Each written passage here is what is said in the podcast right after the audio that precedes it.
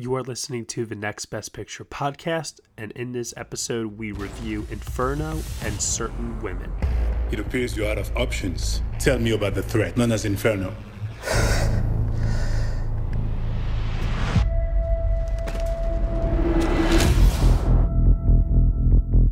Professor Langdon, we need your help. Three days ago, a man killed himself.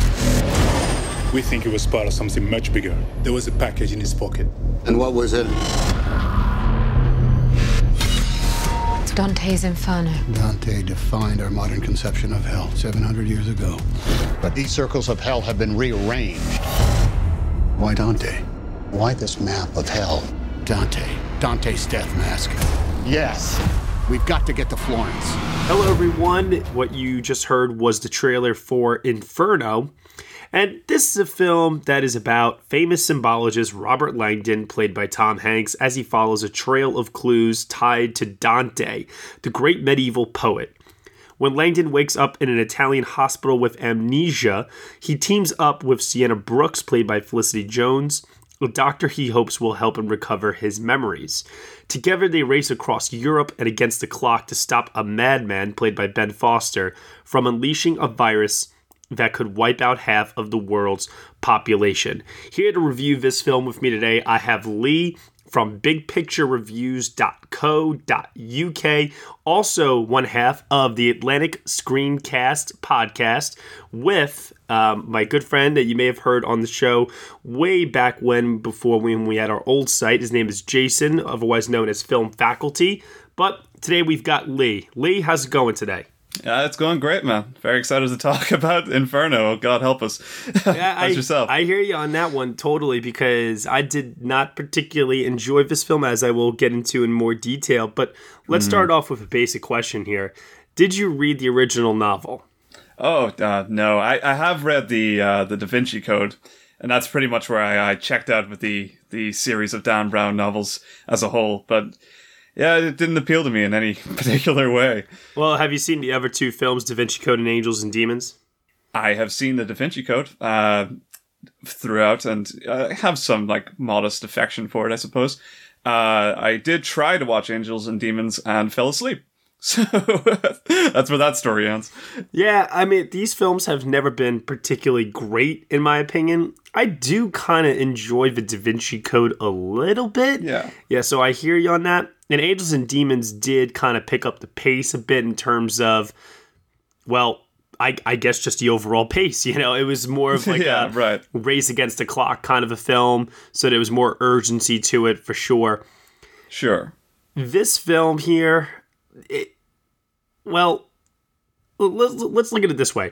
You've got Tom Hanks, Felicity Jones, Omar Sy from The Untouchables, uh, Ben Foster, who's great in everything, Irfan Khan, who uh, another guy like Life of Pi, Slumdog Millionaire. This guy's just fantastic. He's great in this. Ron Howard's the director here. He's been in a little bit of a slump lately. Sure. I mean, it seems like this should be a winning combination, but let's get let's get this out of the way. What are your thoughts on Inferno?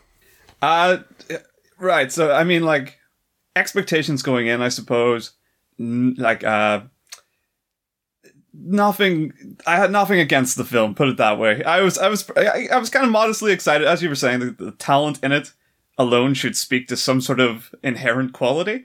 And again, I did, I did like Dan, uh, the Da Vinci Code, so I was kind of thinking, well, this could be, at the very worst, a sort of, uh, cheap thrill or something. But um, Inferno's kind of astounding because it's, I think, a failure in almost every aspect of a of a mystery of a of an adventure, even as a logical film. It's kind of it doesn't hold up in, in, in any line of questioning, which is uh, astounding, really, for such a, a decent budget and such a you know a hardworking you know cast of filmmakers. Uh, It's incredible. You know, somebody asked me recently, what is an um, an example of an actor that never phones it in? And I have to say, it's got to be Tom Hanks. Has to be Tom Hanks. I mean, he gives every. I I, I seen him earlier this year in um, hologram for a king for the king. Yes. Uh, I know you have seen uh, Sully. That's not even out here yet, but I, I seen him in that, and I again, I had uh, relatively, you know, I wasn't overly thrilled with the film, but you can't fault the guy for giving a shit. You know, he really did try. Oh yeah, I totally hear you. I mean, the guy is very talented. He does throw himself pretty much almost into every single role that he does. Even in a film like this, he's the reason that the film is watchable because Oh, everything definitely. else in this movie falls completely flat.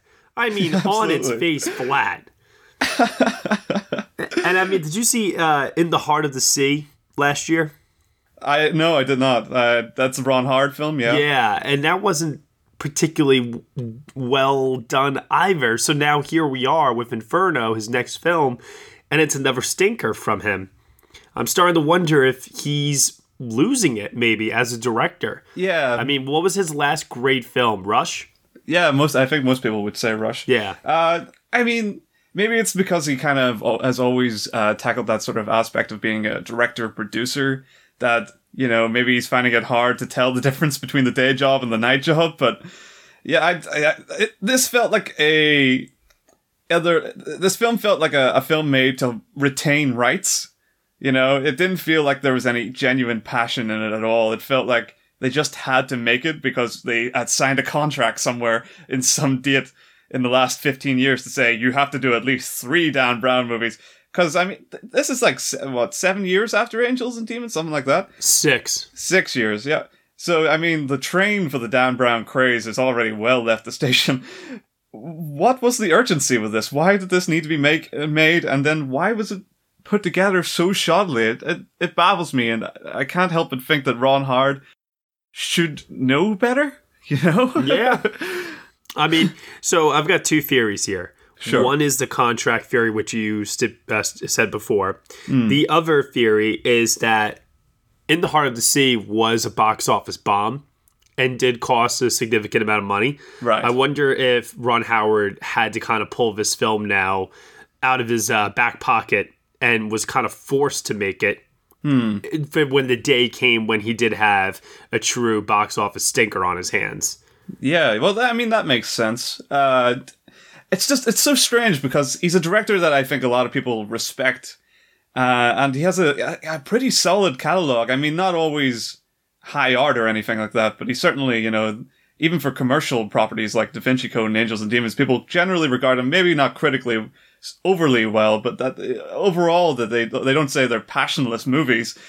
You know, so that he has this now in his repertoire, it's it just seems so strange. It's like alien for him to, to, to be associated with this on a personal level. Yeah, it, it'll go down in my opinion. It's one of the worst trilogies that I've ever seen personally. Oh, jeez, I can't even imagine. Like you know, owning the box set. Jeez.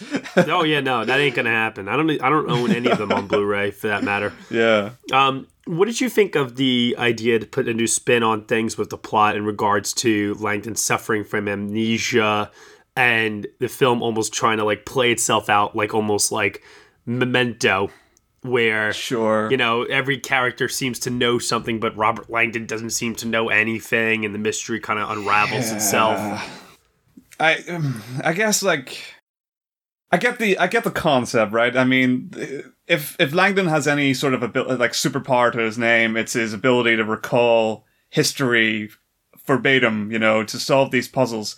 And uh, he, the thing that I found most appealing about Da Vinci Code is that it was kind of the narrative was set up as a critical fiction, as such that uh, the the the story is set up to be this sort of straightforward, easy easygoing mystery that, but behind it all, the subtext is that we're supposed to be gaining some insight to how the the Catholic Church alters history, you know. So and, it, and it's put in this sort of mass appeal, audience pleasing movie because it's sort of pushing this like uh this this series of thoughts onto people who usually wouldn't give you know, wouldn't care about that kind of thing. Uh, with Inferno, they've taken that one aspect from Langdon that he was good at, which was being able to push messages onto the audience that, uh, you know, to teach them about thing, you know, uh, conspiracy theories and, and, and so on. You know, they've taken that power from him. So now he's just sort of like a dude walking around eh, just as, just as on, on an even ground with everyone else. And that's, it didn't work at all in this film. It, it, it didn't, it didn't set any intrigue to his character, and it just made us wonder how strong he was on his own terms to really feel like we could reset the table and start again in another form. It's essentially Tom Hanks in the most boring chase film of the year. Yeah. That's the way I pretty much look into it here is that the plot is so ridiculous. It's It's astounding. very convoluted. And when there is this third act twist, your mind just literally explodes into what the fuckery, essentially. And you're just like, what? What? And so here's the funny thing, too.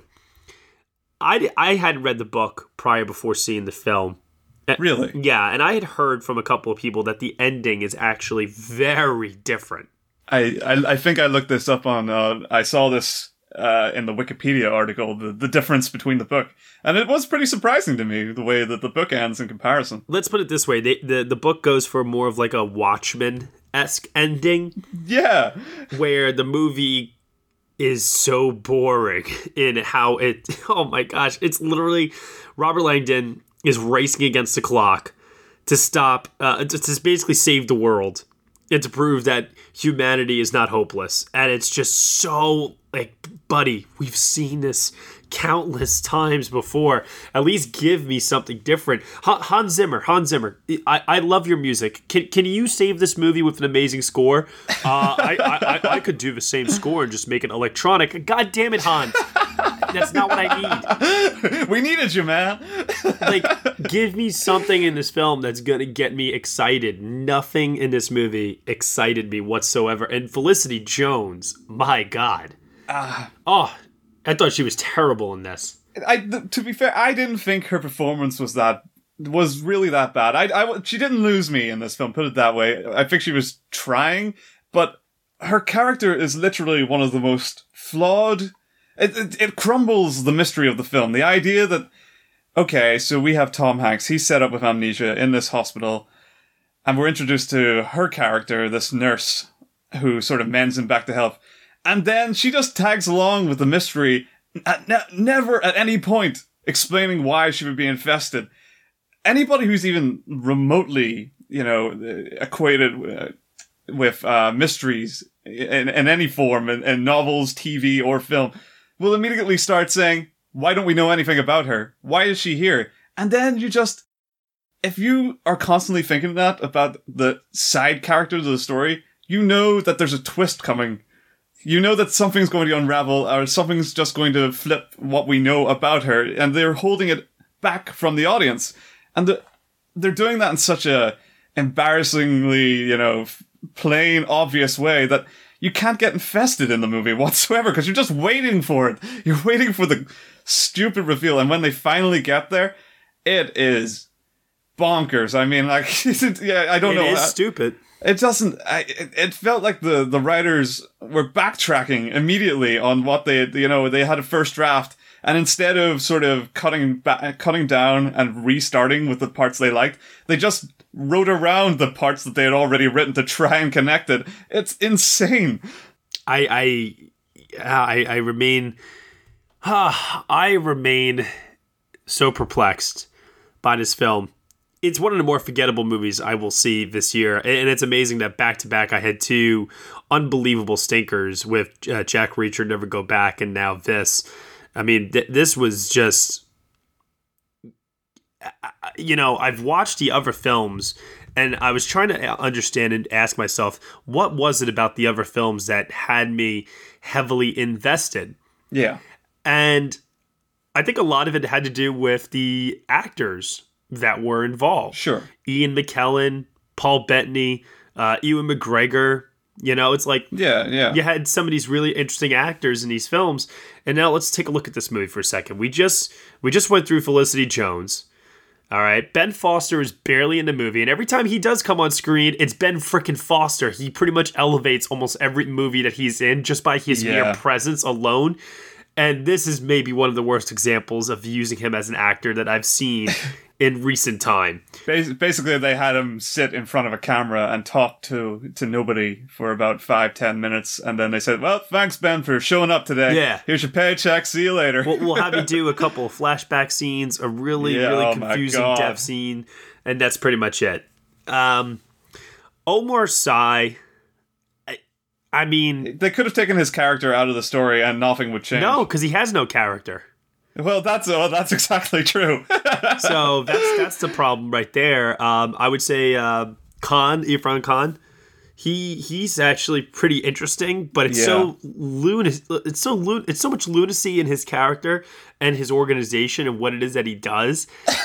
it's just so re- that, that oh my gosh! There's one scene where he opens up a drawer and Oh, he's yeah. got like five very very special daggers. Ivory knives. Yeah. And I'm just saying to myself, okay, buddy, you installed a drawer full of daggers uh, because you knew you would need those in your office for what kind of an occasion? You know, it's just so menacing stupid. menacing monologues, obviously. Oh God, I actually, I, I, I really liked uh, character only for the fact that I, he represented what I think the tone of this movie should have been, which was just like cartoonish B movie schlock, you know, schlock. you Yeah. know. I think that if it went that way, at least it wouldn't have been boring. and then uh, there's the middle-aged romance angle. Oh god. I I don't even know why that had to be a part of the film. I don't understand it, but it it just it, nothing seemed to work. And, you know, you were just saying before about how everything is just so boring. If you watch the trailers and the marketing material for this film, there are these moments that you're watching it on screen and you're like, oh, but that's very visually exciting. And then you come to realize these are just brief snippets of visions that Langdon has in the film where he's like imagining Dante's uh, version of hell. yeah. And they, they just, they're there on the screen and then they disappear and that's it.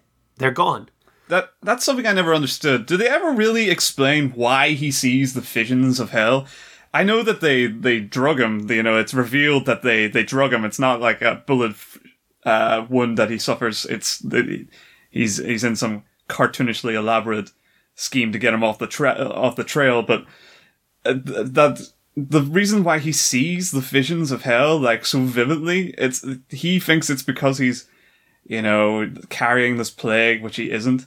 Uh, but they never they never explain why. They just the, the film felt like it it it got bored of its own script and decided to inject these like you know red herrings about about the the mystery and give us some visuals that you know as you were saying you know sell us on a trailer you know look interesting visually and, and the film yeah, you're right it does absolutely nothing with them at all Nothing works. no yeah it's Name me one, name me one positive thing about this film. um Tom Hanks I guess I But just barely, am I right? Yeah, yeah. I mean, like I, he does do in glimpses a, a solid Robert Langdon. I mean, like the character, there is more to him than just a sort of walk around James Bond for for older people. He, uh, he he is he, he's kind of an arrogant ass, you know, and he's a bit of a he's a bit of an egotist. I don't get that at all. Really? Yeah, to be that's- honest with you, I don't know anything about the Robert Langdon character other than who he is through his occupation. Right, right. But that's what I mean. That's that's what you're supposed to get, I feel, from Hanks's performance. It's not actually in the script, but little hints in his eyes show that he kind of fancies himself a little too much.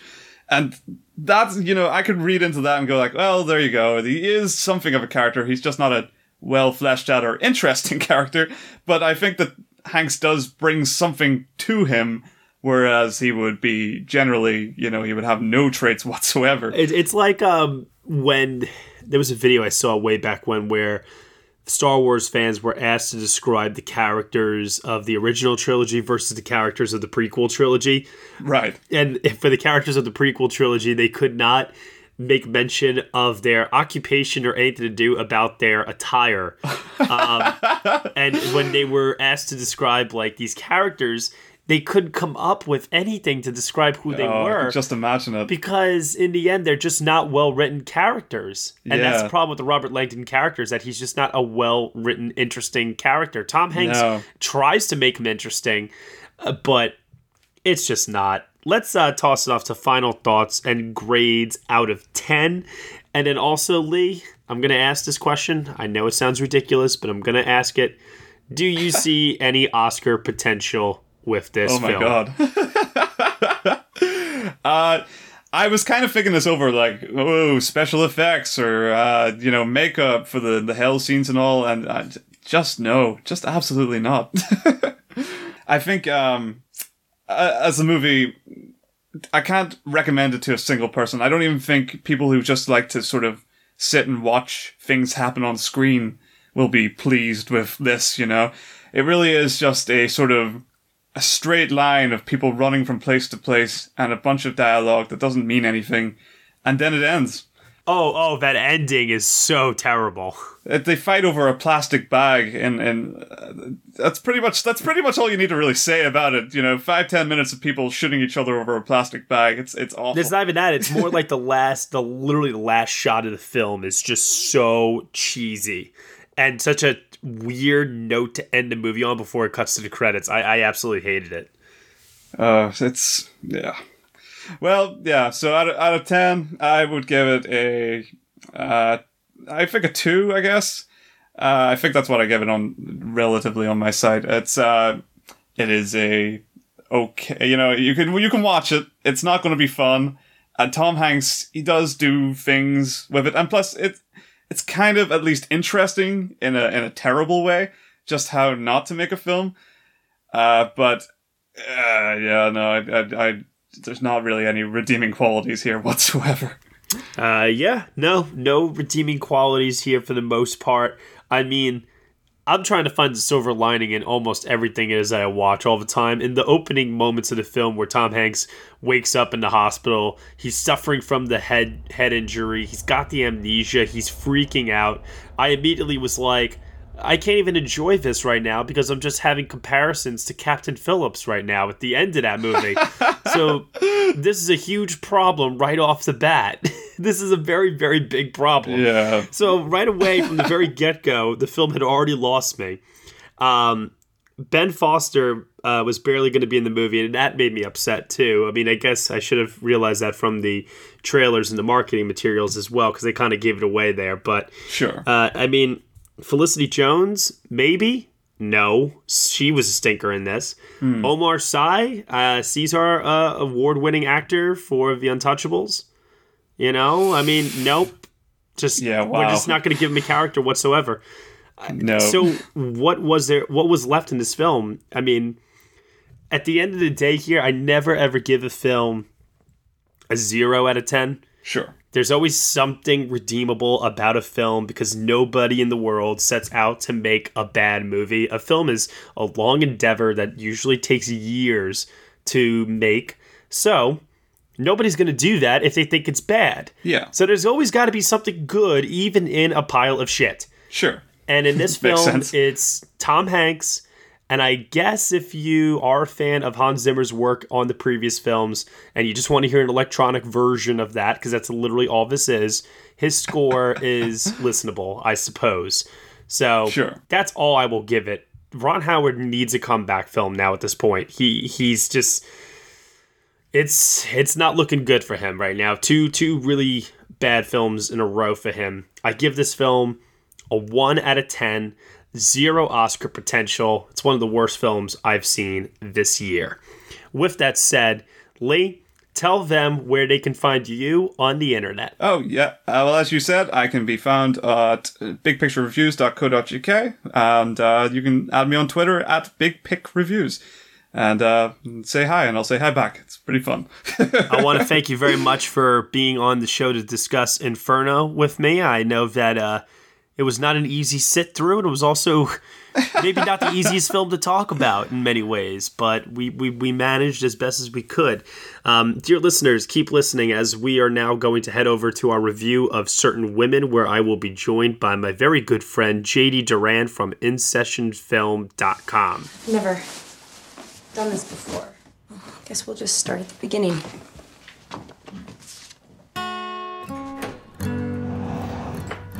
Hey, Flint.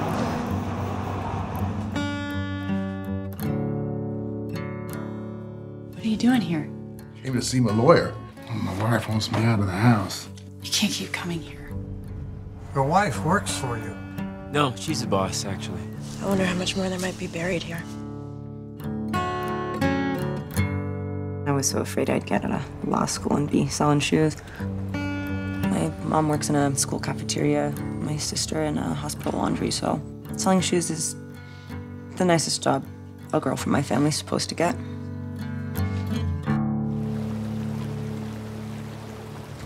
Let's you and I make an effort to be nice to your mom today. Why? Because neither of us do very well without her. Okay, so Certain Women is a story about three strong willed women, played by Kristen Stewart, Laura Dern, and Michelle Williams, as they strive to forge their own paths amidst the wide open plains of the American Northwest. A lawyer who finds herself contending with both office sexism and hostage situation, a wife and mother whose determination to build her dream home puts her at odds with the men in her life, and a young law student who forms an ambiguous bond with a lonely ranch hand. The cast is Michelle Williams, Kristen Stewart, Laura Dern, James LeGros, Jared Harris, Renee Auberjonois, and Lily Gladstone. This is written and directed by Kelly Reichardt. And with me on this review, I've got JD Duran from InSessionFilm.com, also part of the In Session Film podcast. JD, who the hell are you? I, I don't feel I don't know you. I know We're not It's been friends. Such a long time, right? no, This is your first time Long on the time show, right? it is. I think so. Actually, that's the funny thing. It is your first time on the show. I've been on your show countless times, so yeah, yeah, it's great to have you, man. Yeah. Thanks for having me. I'm a big fan of this show. I listen to it just about every week, so uh, I'm excited to be here. Thanks for having me. Yeah, and this this is a very nice uh, little plug moment right here. I had a great opportunity to recently help uh, you guys out with a new segment uh, as Yeah. part of your show. Tell them about that really quick. Yeah, so we have a new bonus content segment that we are planning to do uh, a few times between now and, of course, the Oscars uh, next spring. But uh, we have a new segment called "And the Winner Is" with uh, Mr. Matt Matty Neggs uh, here, and essentially what we're doing is what you guys do. We talk about award season and all the hoopla that comes with that. So uh, yeah, I look forward to that. The first episode is now up and available at InSessionFilm.com. You can also find it on the InSession Film app, and all of those details are at InSessionFilm.com as well. But uh, yeah, it was it was really really fun talking Best Actress as well as a few other categories. So I look forward to what the fall has to bring. Me too. Me too. And it's interesting because the film that we're about to review was actually at the New York Film Festival, which I attended this year, uh, but I did not get a chance to catch it. Um, I'm actually now so I saw it in theaters uh, this weekend, and that is Certain Women. Now, a little bit of a brief uh, little backstory on this. Have you seen uh, Kelly Reichardt's other films before? Yes, yes, I have. Which ones did you see? I've seen Meek's Cutoff, I've seen Wendy and Lucy, and I've seen Old Joy. I think her first two films are the only ones I need to catch up with. Gotcha. I- I've seen Meek's Cutoff Wendy and Lucy, and for the life of me, I cannot remember uh, the name of it right now. Oh, Night, Night Moves is the other one I've seen. that was the one. Yes. Yeah, yeah, I've seen that Mhm. one as well. Yeah. And well, let me put it this way: uh, we're we're going to talk about her, and we're going to talk about her style a lot. Uh, but let's first throw it off to you. What did you think of certain women?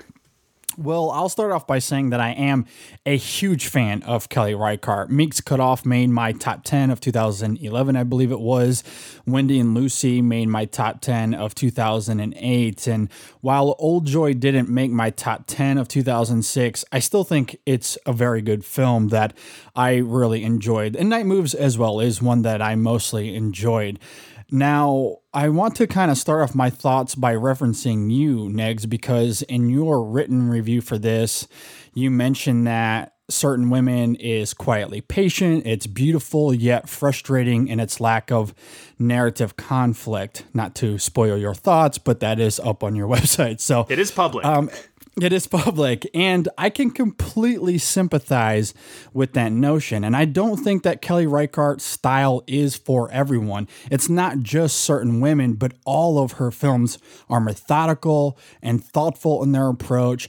And she will test your patience, but that patience and thoughtfulness makes her films real and attainable. There's a visceral nature that seeps from her film's pores.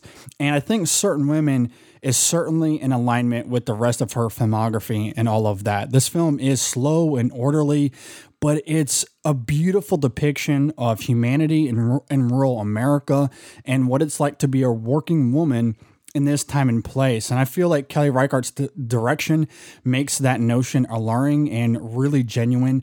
Narratively, as you were kind of mentioning there in the synopsis, it's these three different stories that explore different angles of this Montana community, especially as it relates to those ideas that I was just referencing.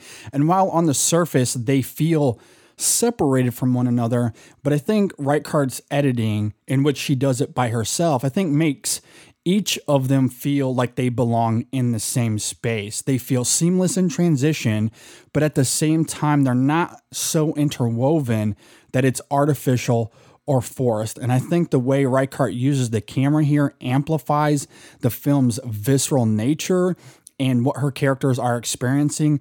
There are some landscape shots in this movie that are somewhat extravagant and in another filmmaker's hands, I feel like they would be more glamorous. But Reichardt really tones down a lot of that. There are very few quote unquote beauty shots in certain women. And the ones that we do get are more barren and isolated in tone, which I think elevates this film's themes and Reichardt's overall ability to offer something real and, attainable. And I think as a result, if you're able to succumb to this film's methodical pace, I do think it has some provocative things to offer. The conflict of Kelly Reichardt is is in her characters internally. And in her own usual way she makes all of that resonate by being contemplative and letting her actors be transparent. And i love love love love the way kelly reichardt makes me respond to her inside that approach. And she had me once again with certain women. Well, uh, with all that said, I guess it's kind of mute for me to ultimately say my thoughts on the film for the most part. Um, as you alluded to earlier, when you pretty much uh, said it exactly as it is on my site, and that is that I, I, well, I agree with what you're saying in certain respects here. I just could not connect to this story because to me it didn't almost seem like there was a story. It just seemed like it was more of a, an essay with a theme that you would write for school. And that's Kelly Reichardt through and through. Right. Absolutely. You know, I, I, would I would say my favorite film of hers is still Meek's Cutoff, and I think a lot of that does have to do with the genre with which that mm-hmm. film is based in. And I sure. just had a lot of fun with the way that she took her style and applied it to the West. Here, I just find it to be beautiful in certain respects as it, as it comes to the writing and the characterization, uh, as as well as the performances by the actors involved as well. But man, I was waiting for something to always happen, and it's not until, for me at least, the very end of the film where the Lily Gladstone character uh, has just reached a pivotal moment, and she's driving. Mm-hmm. Uh, she's driving in her vehicle, and the camera lingers on her as she's driving. That the film really does reach an emotional climax, where for me, I really, I really started to feel something. Uh, I felt like leading up to that, the basic theme that I had kind of gathered while watching this movie was the theme of invisibility mm. and how these women all feel that they are unseen, unheard, and unrespected. Mm-hmm. So that lack of acknowledgement uh, is something that I think weaves itself through all three of the stories. You have it with the Laura Dern uh, character, where she's telling uh, Jared Harris for years about the predicament of his uh, court case that he's trying to uh, with his lawsuit here, and the minute he hears it from a man, it, he just says okay, and she like looks like I've been telling him about this for years, and he doesn't listen. But all of a sudden, you say it, and he, it just clicks with him, you know. And sure, I I found that also with the way Michelle Williams also interacted with her husband, who's also a, another through line in the movie here.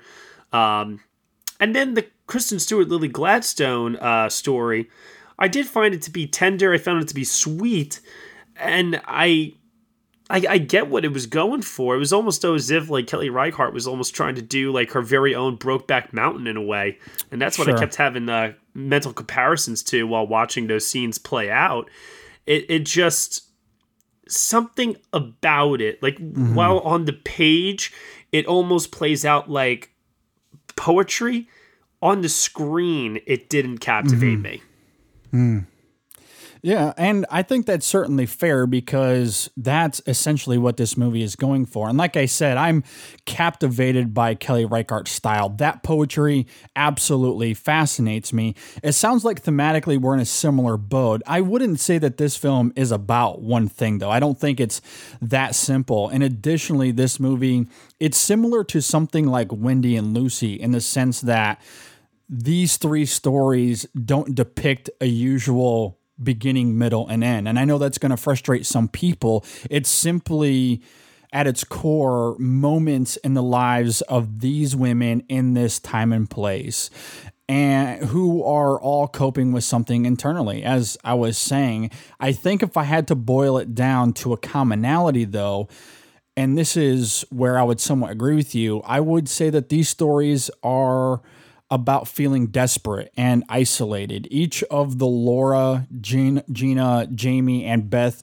characters represent these traits on some level. Even the Gina character, who, as you mentioned, is married and she's struggling to feel connected to her husband and their daughter.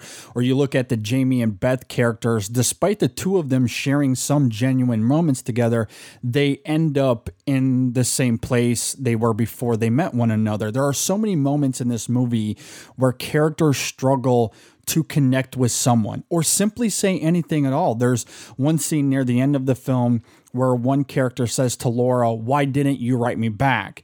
And she replies by saying, I didn't know what to say. And I think on several occasions, characters. They don't know how to respond to other characters, so they don't. They just linger on awkward silences. And I think it's in those moments where Kelly Reichardt's characters exist and live the most. And that's what I find so fascinating about her films and that poetry you're talking about. She doesn't care about conventional storytelling or presenting these high risk life and death stakes, but the encounters that her characters experience in her films are significant stakes inside the pulse of Reichardt's real li- realistic style. And I think in this film the interactions that each Laura, Gina, Jamie and Beth experience it does give them pause. And at the heart of that interruption is this heartfelt notion of feeling desperation and feeling isolated. And I think when you wrestle with that, especially within Reichardt's rhythm, that poetry, again, that I am very, very much attached to personally, I think it's very provocative. Now, there is a very famous um, phrase that Alfred Hitchcock used to say, and I'm sure you read this in my review. Mm-hmm. And the phrase goes something like drama is life with the dull bits cut out. So to me, it almost seems like Kelly Reichardt is so She's the focused. antithesis to that. exactly. Now, Yeah. does that create for good cinema?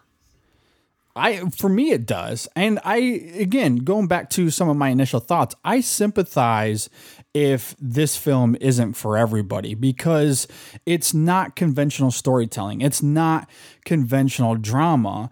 What Reichardt is interested in is characterization. She's interested in presenting themes, but she does it in her own realistic sense. I think what I love so much about her style is I feel like I am supplanted in these real life settings with what feels like real life characters. Instead of portraying actors and actresses on screen it almost feels documentary to me in the sense that it does feel like real life. And i think by stripping out drama and then inserting mundane real life aspects of what people deal with it makes her themes and it makes what she's attempting to do more visceral to me personally. And again, I understand that's not going to be for everybody. It absolutely isn't for everybody. But if you can fall into her rhythm, there's a lot that you can take away in her films in that poetic sense and in a thematic sense that. Uh, again, from a cinematic standpoint, I think is wonderful, especially when you break down her imagery and the way she's able to, you know, present these ideas on screen, it does feel cinematic to me. Okay, well, of the three stories that are presented here, let me ask you this. Which one of the three would you say is your favorite? Hmm. Now that's a very good question. I think for me, if I had to pick one, I would pick the the third one, in the sense that uh, well, uh, for one, it features Kristen Stewart, who is my girl. I love, love, love, love Kristen Stewart, and I do think she's good in her respective role here. But for me, out of all of the wonderful actresses and actors in this movie, it's newcomer Lily Gladstone that is a real revelation to me. She off her her performance essentially feels effortless. It's ambiguous in all the right ways, and I feel like she really comes alive. Her sense of longingness, the the sense for companionship that Gladstone depicts in her character is so beautiful and somewhat heartbreak, heartbreaking all without trying. She's not she's not trying to hit you over the head with anything emotionally. It's all soft. It's all subtly uh, handled, which in the end I think makes it such a truly magical performance. And I don't know anything about Lily Gladstone. This may be the first thing I've seen her in, and she doesn't say much, yet I felt sympathy for her character, especially inside this idea of connecting or trying to connect with someone. She she has simultaneously a connection and a disconnect with the Kristen Stewart character, and I feel like all of that uh, comes alive really really well especially when going back to those main themes i was talking about and in fact I, that um, that particular relationship also features perhaps my favorite shot of the movie. Uh, I was talking about how I feel like Reichardt kind of tones back some of these quote unquote beauty shots, but there's there's one moment in this film where the two of them are sharing a moment. I'll just say I don't want to reveal it, but together as they're leaving this building they're about to walk off the frame. And as that happens we see light from the street light kind of reflecting off of the camera. And it kind of creates this halo effect yeah. on the two of them that i thought was really gorgeous and really wonderful. It was one of the very few times that reichardt kind of let the beauty of the moment both narratively thematically and also aesthetically kind of shine together in, in one individual single moment, which I thought was great. So I love all three of them, but if I had to pick one, I'd probably pick that third one. Yeah, you know, at first I thought that the Laura Dern story was going to be my favorite because I really liked the work that also Jared Harris was doing. Mm-hmm. And it mm-hmm. also seemed like yeah. the story that did have those missing stakes that uh, you talked about before that the film sure. does not need. Sure. But for me, yeah. I felt like it needed to some degree or another. Um, there is also a, a little bit of stakes introduced when uh, the Beth character, played by Kristen Stewart, seemingly goes missing.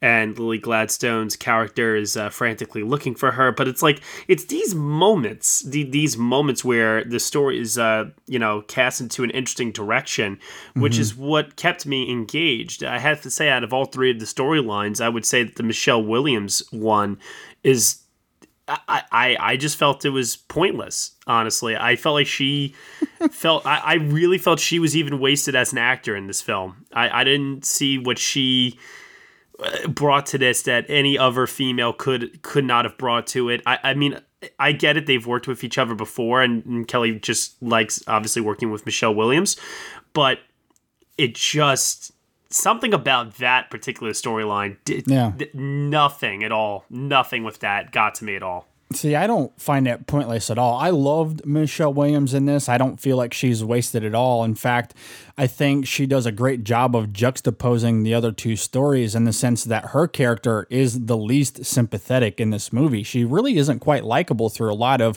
her time on screen. She's very difficult to deal with, and she's arguably the biggest outlier of the entire movie. But I think she does a great job of resonating these ideas of a disconnect. And I love the irony because she interacts with the most people in this movie. She's the only one of the women that are married. She has a family. She's got a lot going for her, yet in her performance, I still felt that idea of isolation, that idea of desperation. And I think Michelle Williams does a great job of making that transparent and, and very nuanced. And I think that's the brilliance of this film in terms of not only the actresses but but what Kelly Reichardt brings to them. She frames them in a way where the actresses can let all of that really come alive, and I felt that. And I think as a result, you get a rich variety of emotional responses when it comes to being a woman in rural America. We do get uh, a whole spectrum, if you will, of of of what it's like for these women in this particular place and time. And I think the the whole Michelle Williams storyline is is pivotal in making us feel that spectrum. Well, agree to disagree. Uh, in any event, though, uh, let's pass it off to final thoughts. A grade out of ten, and do you think that there's any Oscar potential for this film? Well, as far as Oscar potential, I, I don't know. I'm I'm I wouldn't call myself an expert in that manner, so I will leave that really for you guys to answer. But I will say I personally love the performances of this movie. I love Kelly Reichardt's style. I think she brings a lot of poetry to this film. I think she brings a lot of uh, um, a lot of thematic resonance to this movie, and I think she does it with not only getting the kind of performances that she does, but also some of the subtle imagery of this film. There's a couple different times, especially with the Gina character, where we just see Gina reflecting on what's happening to her internally. But as that happens, Reichardt will shoot uh, Gina having this moment of reflection through some sort of window or or some sort of pane of glass where we see Gina's face but simultaneously we see landscapes in the background reflecting off of the window and I think it just it parallels what Gina's going through in those moments so so well. I, I just love the way Kelly Reichardt isn't interested in glamour in this film. In fact, I could I think one could argue that some of the cinematography of this movie is kind of dull. It's kind of colorless in a lot of ways and I find that so intentional in portraying these themes. And, and especially we see lots of uh, snow and it feels very cold. And I think that also amplifies those ideas as well. And I also love the sound design to this film. It's mostly natural sound.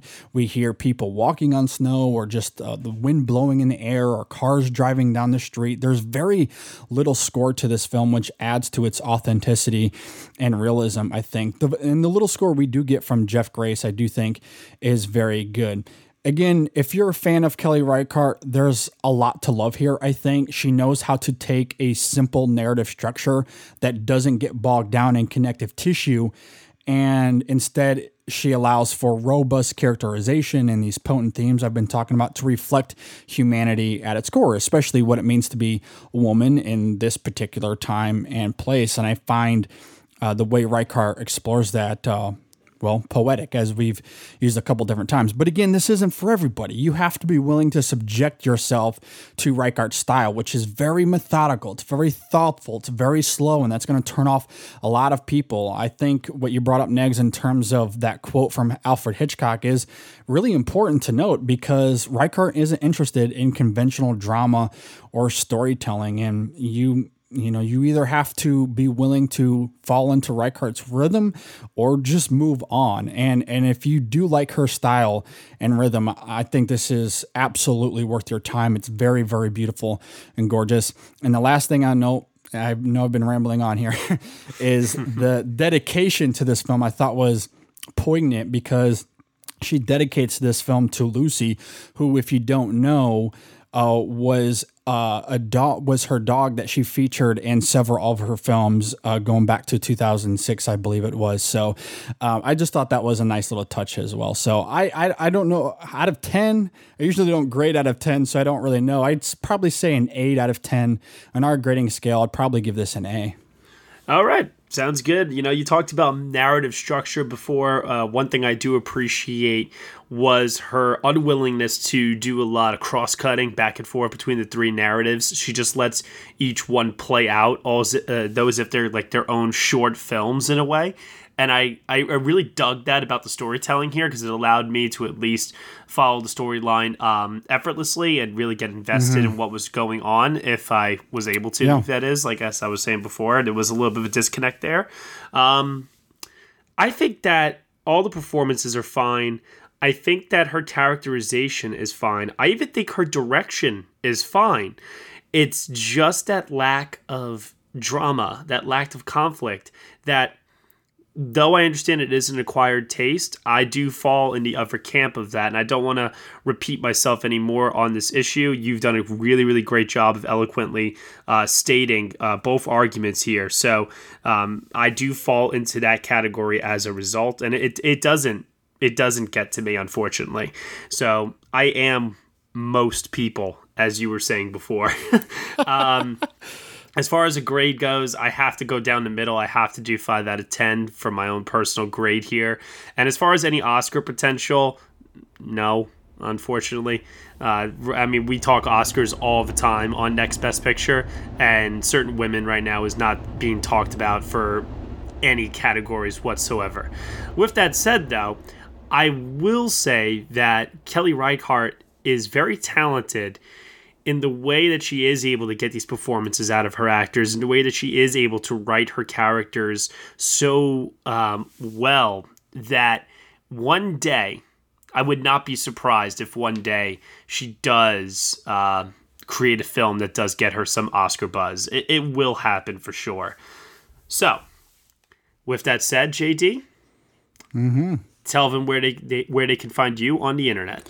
Well, you can find me praising this film more on our show this weekend at InSessionFilm.com.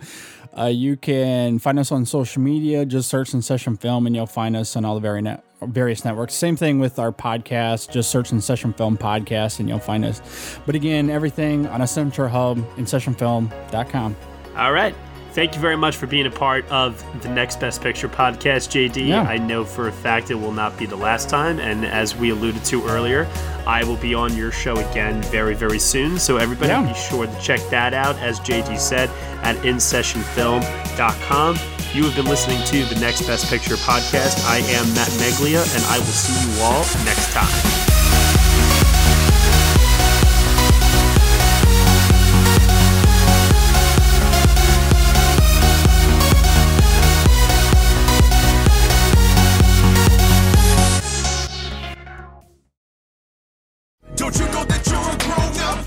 I'm a grown up. Me too. Yep, me too. But you know, these days being a grown up can really suck. Luckily, we're grown ups who grew up in the coolest generation. We had video arcades And also some of the best TV and movies ever made. We lived the origin of awesome consumer electronics. The list goes on and on. Yep, Generation X. Exactly. And we're Gen X grown up. Every week, the Gen X Grown Up podcast explores media, tech, toys, games, and more from both yesterday and today. Through the eyes of Generation Xers who absolutely love that stuff. You can find us on iTunes or wherever you get your podcasts. Or find us on our website, genxgrownup.com. Life sucks as a grown up. All right, you think that was good enough? I, I hope so, man. I'm tired. Who listens to a promo on a podcast and then goes and listens to a different podcast? Right. I, I, I've never done it.